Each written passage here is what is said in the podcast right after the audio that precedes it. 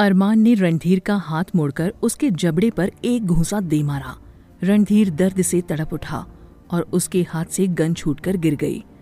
अरमान ने गन पैरों से सरकाकर अपने आदमियों की तरफ़ कर दी और खुद वहाँ पड़े सोफे पर जा बैठा और एक सिगरेट सुलगा ली।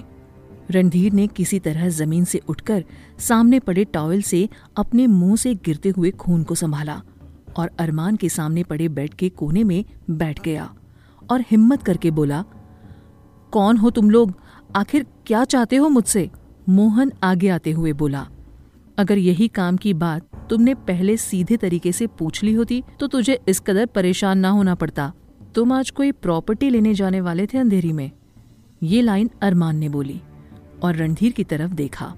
रणधीर डरते हुए हाँ लेकिन तुम्हारा उससे क्या मतलब? अरमान मतलब तो हमें उसी प्रॉपर्टी से है, तुझसे नहीं। रणधीर हैरानी से, तुम लोग कौन हो? अरमान अरमान मलिक। रणधीर हैरानी से अरमान मलिक, इस शहर का सबसे बड़ा गैंगस्टर लेकिन तुम्हें उस प्रॉपर्टी से क्या लेना देना? मोहन, वो प्रॉपर्टी तू मत खरीद, बस इतना सा मतलब है हमें। रणधीर गुस्से से वो प्रॉपर्टी मैं खरीदूँगा और वहाँ अनाथ आश्रम खोलूँगा। अरमान हँसते हुए, तू वहाँ अपनी शराब की फैक्ट्री खोलना चाहता है। अनाथ आश्रम नहीं, तू अपने अच्छे होने का ढोंग दुनिया के लिए संभाल कर रख। रणधीर, तुम मेरे बारे में कैसे जानते हो? तुम्हें ये खबर किसने दी? राजू, इसके साथ साथ और भी बहुत कुछ पता है हमें तेरे बारे में। ड्रग माफिया, शराब, चोरी, रेप और भी बहुत गैर कानूनी काम है तेरे। तू कहे तो लाइव टेलीकास्ट दिखाऊँ? रणधीर की हालत बता रही थी कि वो बहुत डरा हुआ है। तभी अरमान ने एक पेन ड्राइव उसकी तरफ़ करते हुए कहा, तेरी फ़िल्म का ट्रेलर देख। शंकर जो अरमान का आदमी था, उसने वो पेन ड्राइव उठाकर रणधीर के पास पड़े लैपटॉप में लगाई और एक वीडियो ऑन कर दिया और लैपटॉप रणधीर के करीब रखकर बोला, ले, अपनी फ़िल्म का ट्रेलर देख। रणधीर की नज़र लैपटॉप पर गई और वो उसे हैरानी से देखने लगा।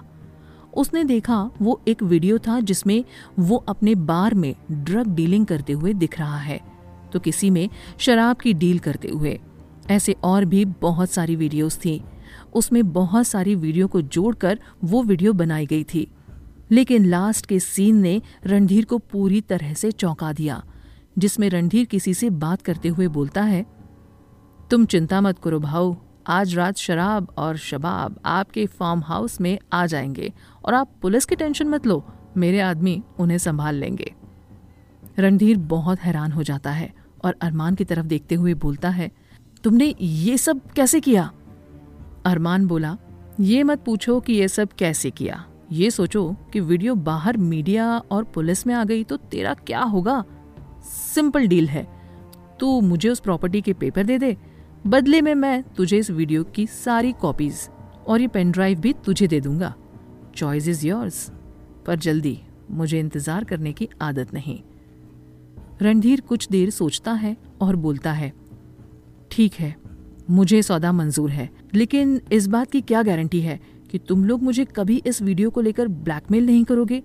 और इस वीडियो की सारी कॉपीज मुझे दे दोगे? कैसे भरोसा करूँ मैं तुम पर? अरमान उसकी तरफ़ देखते हुए बोलता है, मुंबई शहर में अरमान मलिक की ज़ुबान की कीमत है और मैं तुम्हें ज़ुबान देता हूँ कि धोखेबाजी हमारे धंधे में नहीं होगी।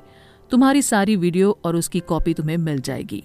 रणधीर, ठीक है, मुझे सारी वीडियोस दे दो, मैं तुम्हें प्रॉपर्टी के ओरिजिनल पेपर देता हूँ। मोहन ने उससे पहले पेपर देने को कहा तो रणधीर उठकर अपनी अलमारी की तरफ़ बढ़ गया। और लॉकर खोलकर पेपर निकालकर मोहन की तरफ़ बढ़ा दिए। मोहन ने पेपर चेक किए और इशारे से अरमान से पेपर ठीक होने की बात बताई। राजू ने लैपटॉप से निकालकर पेन ड्राइव और कुछ सीडीज रणधीर को दे दी। रणधीर ने लपक कर उन सीडीज और पेन ड्राइव को ले लिया। अरमान उठा और अपने आदमियों के साथ रणधीर के कमरे से बाहर आ गया। वहाँ से निकलकर अरमान और उसके आदमी अपनी गाड़ियों में आकर बैठ गए। अरमान की गाड़ी शंकर चला रहा था। शंकर ने अरमान से पूछा, भाई, अब कहाँ चलना है? अरमान, राज सिंह के घर। शंकर ने गाड़ी राज सिंह के घर की तरफ़ दौड़ा दी। आधे घंटे के सफ़र के दौरान अरमान अपना सर सीट से टकरा कर कुछ सोचने लगा और आँखें बंद कर ली। लगभग आधे घंटे के बाद शंकर ने गाड़ी रोकी और अरमान से कहा, भाई, हम आ गए। अरमान ने अपनी आँखें खोली और अपने आदमियों के साथ बाहर आ गया और राज के बंगलों के अंदर गया। राज सिंह अपने हॉल के बेचैनी से चक्कर लगा रहा था। शायद वो इंतज़ार कर रहा था अरमान का। सामने से आते हुए उसकी नज़र अरमान पर पड़ती है। तो वो उसकी तरफ़ दौड़ कर आया और बोला, मुझे पता था, तुम ही हो इस पूरे मुंबई शहर में जो इस काम को कर सकते हो। मुझे तुमसे यही उम्मीद थी।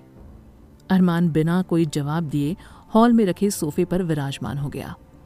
राज भी उसके सामने बैठ गया और बोला, लाओ अरमान, वो फ़ाइल मुझे दे दो। बहुत इंतज़ार किया है इस प्रॉपर्टी का मैंने अरमान उसकी तरफ़ बिना देखे मुस्कुराते हुए बोला, इतनी जल्दी क्या है मिस्टर राज?